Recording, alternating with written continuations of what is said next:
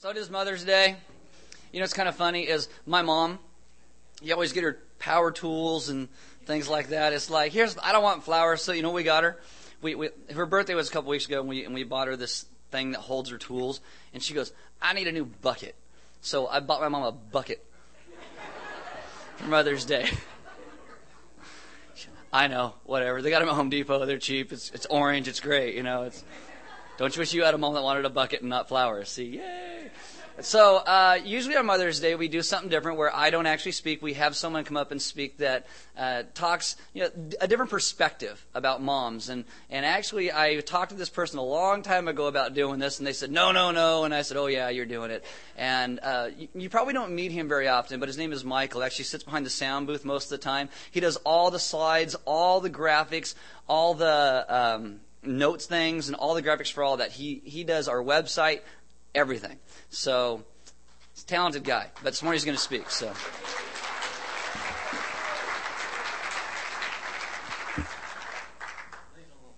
Nah. I told him he was laying on a little thick. so we had this great debate this week.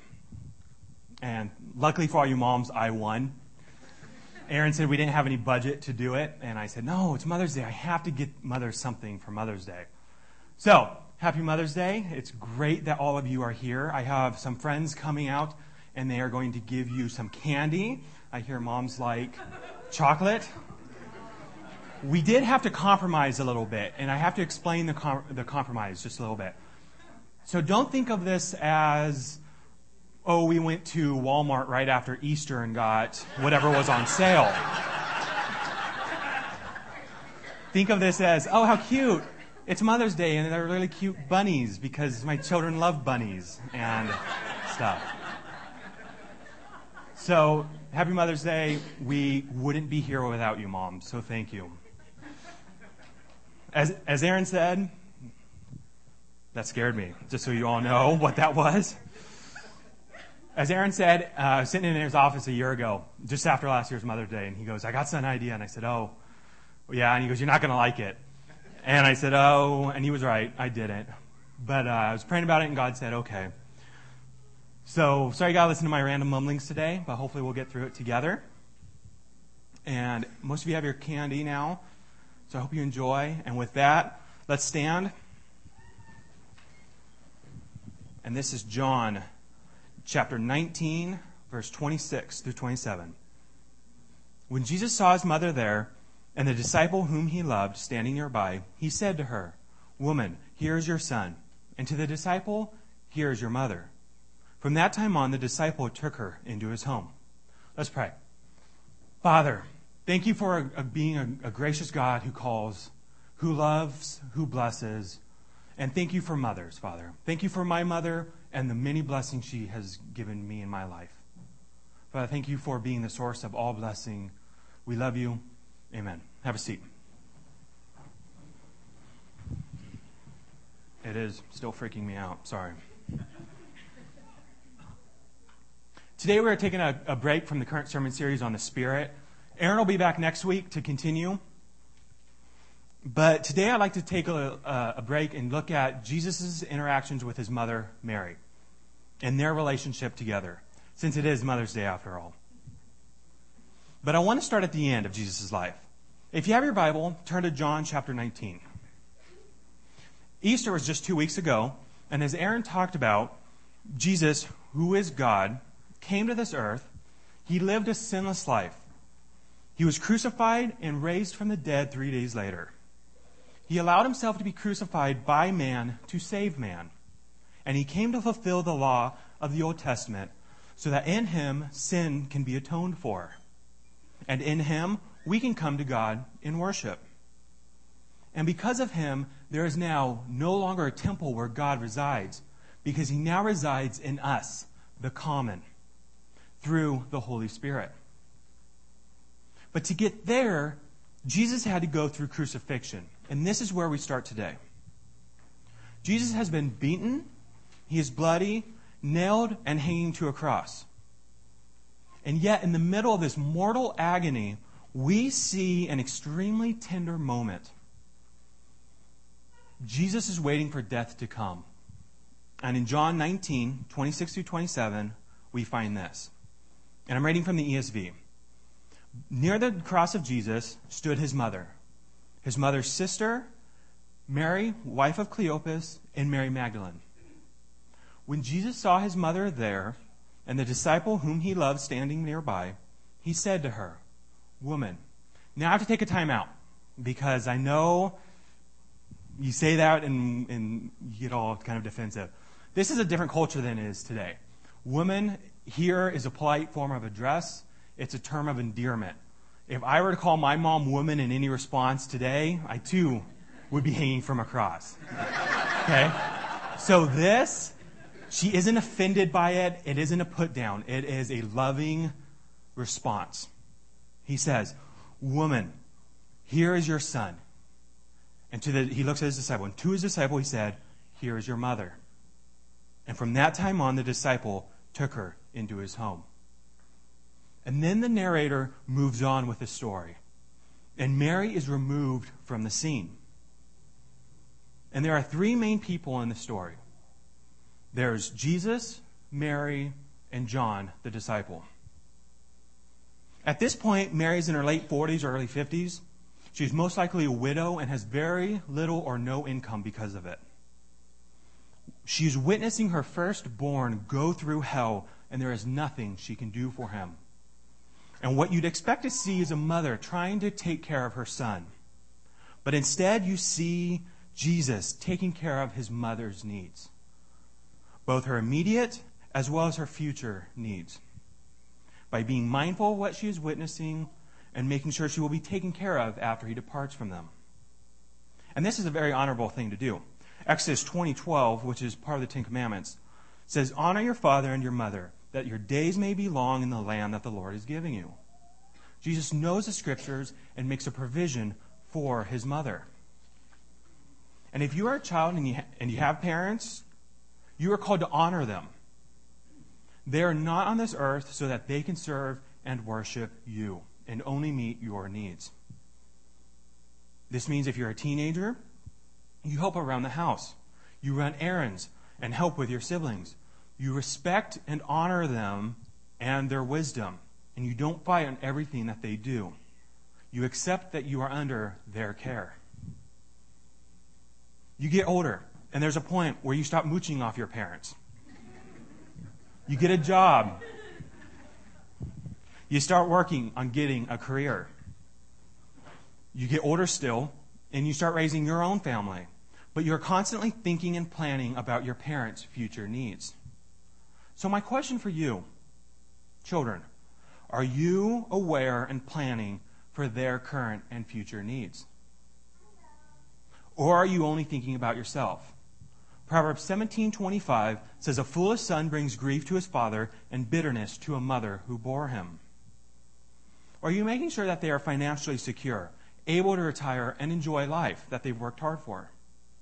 Able to get the help that they need when doctor's bills start rolling in, when they need to get in senior facility living, or are you physically going to plan on taking care of them? I have these neighbors across the street from me. It's a little old couple. He gets out and walks his dog a couple times a day. She's unable to get out of the house. But the son has provided the house for them to live in. He comes by a couple times a week. He takes them grocery shopping. He mows the lawn. He sets up Christmas lights every year. That is helping and respecting your parents. Doesn't mean you have to do everything they want and tell you, but it does mean that you do the honorable thing and make sure that their best intentions are at heart. You honor and you respect them. Now, if you're a mom, you might be thinking that your child does not honor or respect you. So, how do you raise kids who do what is right? If you want your children to be a blessing, to bless you, you must first be a blessing and not a burden. Let's back up. Turn to John chapter 2. At this point, Jesus is about 30 years old. He has not fully started his public ministry yet just yet. He has been baptized by John the Baptist and has selected a few disciples. John 2, starting in verse 1, through 5 says, On the third day there was a wedding in Canaan in Galilee, and the mother of Jesus was there. Jesus also was invited with his disciples. When the wine ran out, ooh, it's a bad thing. Uh, when the wine ran out, the mother of Jesus said to him, They have no wine. And Jesus said to her, Woman, what does this have to do with me? My hour has not yet come. His mother said to the servants, Do whatever he tells you. So Jesus and his new posse are at one of his friend's mom's, his mom's friend's weddings. I can just see them sitting on the sideline of the party making chit chat. The disciple is wondering if trading up fishing for weddings was the right call. When Mary comes up to Jesus. Now, in this day, weddings are, this is a very small community, and weddings were enormous occasions that lasted days on end. It is a very big deal that the wine is run out because it will disgrace the newly married couple and will, that will follow them the rest of their lives for not providing adequately enough for their guests. So keep this in mind if you ever have me over for dinner. I like Rancho Sisquoc Riesling. It's the only, it's the only wine I like. No reds, no nothing. Just keep it simple. Now, it's not Mary's party. She's not the wedding planner here. And it's not her problem.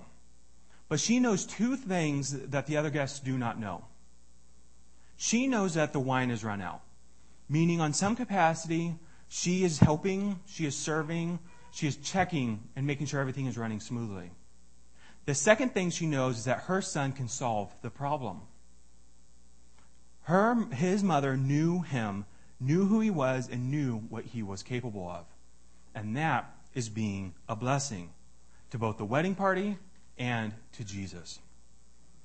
And Jesus' response isn't as harsh as it reads today. Again, woman was a polite address. And he says, What business is that of ours? Meaning, guests don't usually get involved in such matters. He then acknowledges that he is under God's authority and not Mary's by saying, My hour has not yet come, referring to the first hour in which he would manifest the reason which he came to earth, which we find in John 17:1. When Jesus had spoken these words, he lifted up his eyes to heaven and said, Father, the hour has come. Glorify your Son, that the Son may glorify you. Here's the blessing Mary knew what her son was capable of, knew that he was a grown man starting his public ministry under God's authority, not hers. So she acknowledged his, that he should act independently while she's confident in telling the servants what to do, to follow his orders. Mary fully expected her son to take appropriate action. And then Mary walks away. And Jesus goes on to perform his first public miracle. He tells the servants to get these vases and fill them up with water. And then he turns that water into good wine, which goes on to bless the wedding party even more. Because usually you save the good or you bring out the good wine first. And that's it. Jesus could have sat back down, could have told the servants to shove off. But the beauty is that he doesn't sit there, that she doesn't sit there nagging Jesus, forcing her will onto him. She is a blessing. She raises a good issue while acknowledging his independence, is confident in his abilities, and had healthy expectations. And this isn't limited to just ministry either, but all aspects of your child's life. Who they are, who they hang around with, what they stand up for, believe in, and fight for. There have been many times in my life where my mom has blessed me by bringing something to my attention and then fully expecting me to do the right thing. One big area in my life has come from a lack of father figure in my nieces and nephews' lives, and my duty to stand up and try to fill that void. I was also going to give you an example of mothers being a burden, but because it's Mother's Day, I won't. Happy Mother's Day. But that's because we've all had these experiences, because we've all been burdens ourselves. If you don't believe me, go home and ask your children. Ooh, he said he wouldn't, but he did. Moms, you must be a blessing, not a burden. And you do that by leading by example. Proverbs 22 6 says, Train your children in the way you should go. And even when he is old, he will not depart from it. Of course, in our lives, Christ should be of first importance. And if you are a wife, your husband comes next. But your children, especially while they are under your care, are a primary calling and ministry in your life. You raise them, you teach them, you discipline them. As Proverbs 29:1 says, "A rod of reproof gives wisdom, but a child left to himself brings shame to his mother." Seek to develop in your kids a heart for God from a young age. And you do that by seeking for yourself a heart for God. Your kids should see you in your Bible, should see you praying and dealing with others in, the, in other situations with a godly attitude and focus.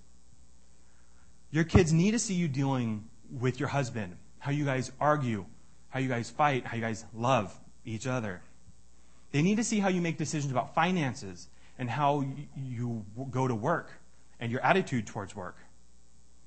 This is how they will learn how to deal with such things. And they should see you serving God and serving others. And this will be ingrained into them. It's your job to teach them about Christ and to display what it means to have faith and follow Him. Barna Research says that adults essentially carry out the beliefs they embraced when they were young. How you treat your kids will be how they will treat your grandkids. And that is your legacy. Turn to Luke chapter 2, starting in verse 41. Mary and Joseph lived their entire lives on display for their kids to see what is right. Luke 2, starting verse 41. Now his parents went to Jerusalem every year at the feast of the Passover. And when he, that's Jesus, was 12 years old, they went according to custom. Now, this isn't like Easter today, where culturally you can go once a year and check your checkbox and be done. This is that they were so devoted to God in their daily lives that they packed up their entire family and traveled for days. It was difficult, it was hard, it was challenging. But they do it to be faithful to their covenant with God. And Jesus and his siblings grew up with this example. And it kind of goes back to why God picked Mary to birth his son in the first place. Flip back over one chapter to Luke chapter 1, verse 30. And the angel said to her, Do not be afraid, Mary, for you have found favor with God. And behold, you will conceive in your womb and bear a son, and you shall call his name Jesus. And Mary, just a few verses down and starting in verse 46, praises God for blessing her by singing. My soul magnifies the Lord, she says, and my spirit rejoices in God my Savior, for he has looked down on humble estate on his servant. For behold, from now on all generations will call me blessed, and he who is mighty has done great things for me, and holy is his name. She worships God, not herself. She doesn't say, Wow, look how great I am that God has picked me. She is humble and sees that God has blessed her, and she in turn becomes a blessing to her kids. And as her kids grow, she continues in her devotion to God. She worships God by being a part of the wedding banquet and knowing what is going on and wanting the, to help the newlywed not to be disgraced. In taking care of other people's needs, Mary models her faith by what she does. So if you have worshiped God and have led by example by displaying God's godly character, then you can feel free to speak into your child's life and have healthy expectations. That is a blessing. I know this guy. He's younger than I am. He's a total loser. I got to be honest. I'm sorry. He can't, he cannot keep a job because he's usually too hungover. And so to help him out, his parents have, have hired him. They own a small business. And so he, he's come on staff and he still doesn't show up. And when he does, he cannot complete tasks at hand and without going AWOL. Yet he still takes a paycheck every week, depleting the company's resources. And his parents think that they are helping him, that they are blessing him, but they are not blessing him. He, there are zero expectations being placed onto him. He isn't functional, and they are simply enabling him.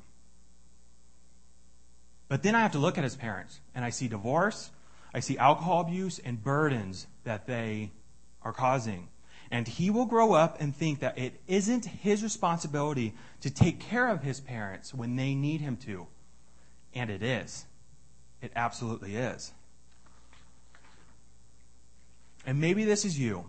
Maybe you wish your mom was around, or maybe you wish your mom was around to give you at least that much attention. The question is what if your mother wasn't around or wasn't a blessing to you? What if it was nothing but a burden growing up? You have a choice. You can do one of two things.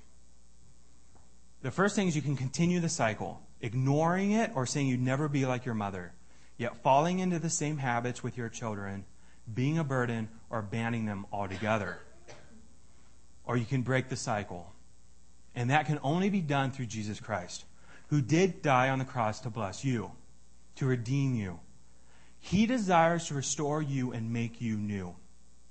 And He can change the life of you and the life of your children so that one day they will be a blessing unto you and to their kids.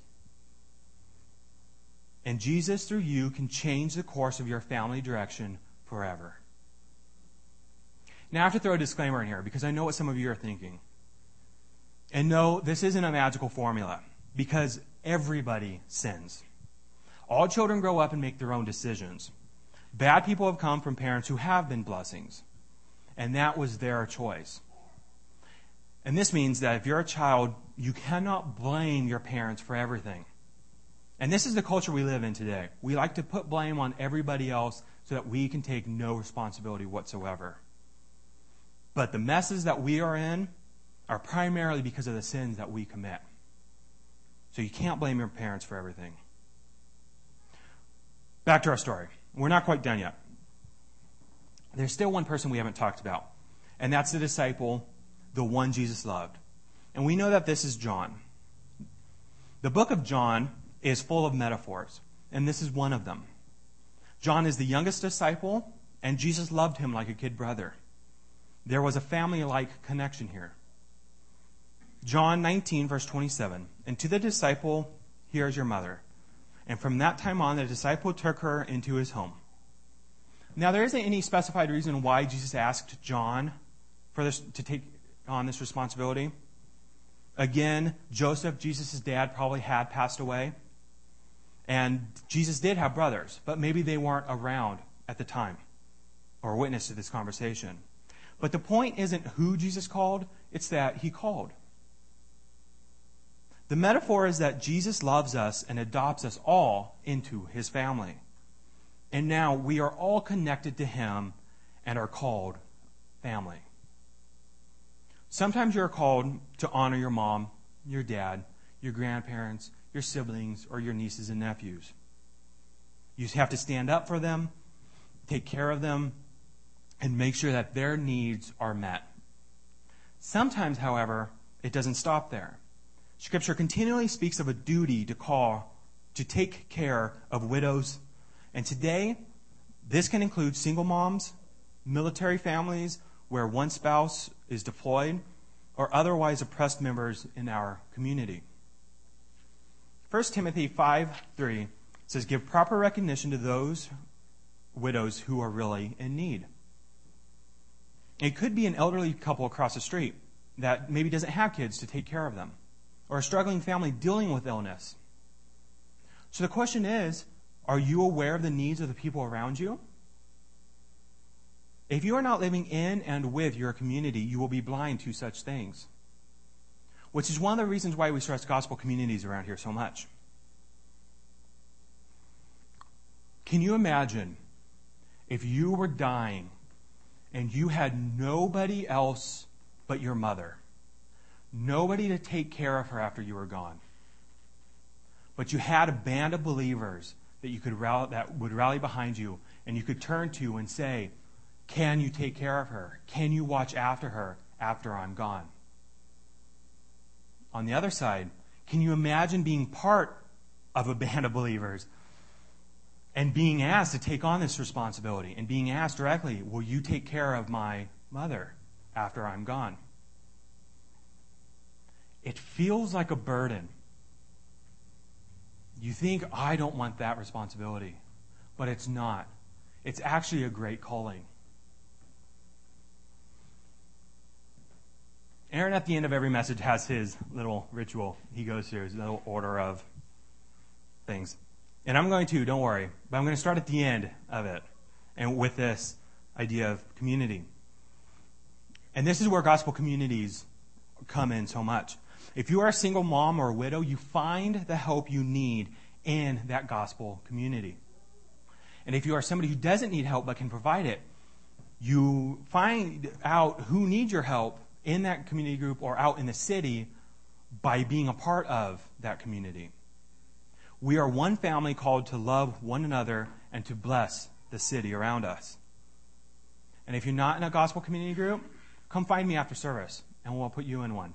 Get you connected to other people. And yes, we do have food. It actually smelled really good when I went back there, and, and coffee in the back when we're done. And this is a time for you to go back and meet somebody new, to connect with people here on Sunday, to invite them to your community group or out to lunch. It is Mother's Day, so take your moms out to a nice lunch, but be inclusive. Look for those who need, who do not have families, and invite them to go as well. And if you know of a widow, a single mom, a family who just really needs help, I encourage you to see what you can do for them. And, and take it to your community group and see what you as a group can do for them. And then come talk to us because we do want to bless this city. The band's going to come up and play a couple songs. And this again is a time to reflect and to worship God in song. To take a moment and to reflect of what the cycles of sin and burden we are in. There's also offering boxes on the side walls and in the very back. And this is an opportunity for you to give because giving is an act of worship. Or you can give online. It's fast and easy. You can use your debit card, as Dave Ramsey said, tells you to. And if you're new to Element, welcome. Welcome. This is kind of what we're like. You think you're safe on Mother's Day, but no, we're still going to beat you up a little bit. And that's because Jesus is the only one who is good. He is the source of all blessings. And when everything else fails, He knows our immediate as well as our eternal needs and has already come so that we can find what we need in Him. To, and He wants to break these cycles that we are in. Which is why, after this after as the band's playing music. There will be elders and deacons in the back. And if you find yourself in this cycle, they want to talk with you and to pray with you and to work this out and to lead you to Christ if you do not know him. So they will be in the back and they want to talk to you. And finally, we come to communion every week because communion is where it happens. It's because we are reminded every week that Jesus did come down, born of a virgin mother, lived a sinless life, died for our sins. We take the cracker, which represents his body, and we dip it in the wine or grape juice, whatever you prefer, which represents his blood. It's interesting, really. Jesus' first miracle. It's a simple conversion. Jesus turns water into wine. Just like his last act as a man. He dies and resurrects, turning sinners into redeemed sons and daughters of God. And we are now called family because of it. To be a blessing, not a burden. And happy Mother's Day. Let's pray. Father, thank you for being a blessing, for coming to take away our burdens our sin, and the messes that we are in. Father, help us to realize that we are the only ones that get ourselves into this. Father, thank you for mothers and their wonderful blessing. Father, we love you. We thank you. In your name, amen.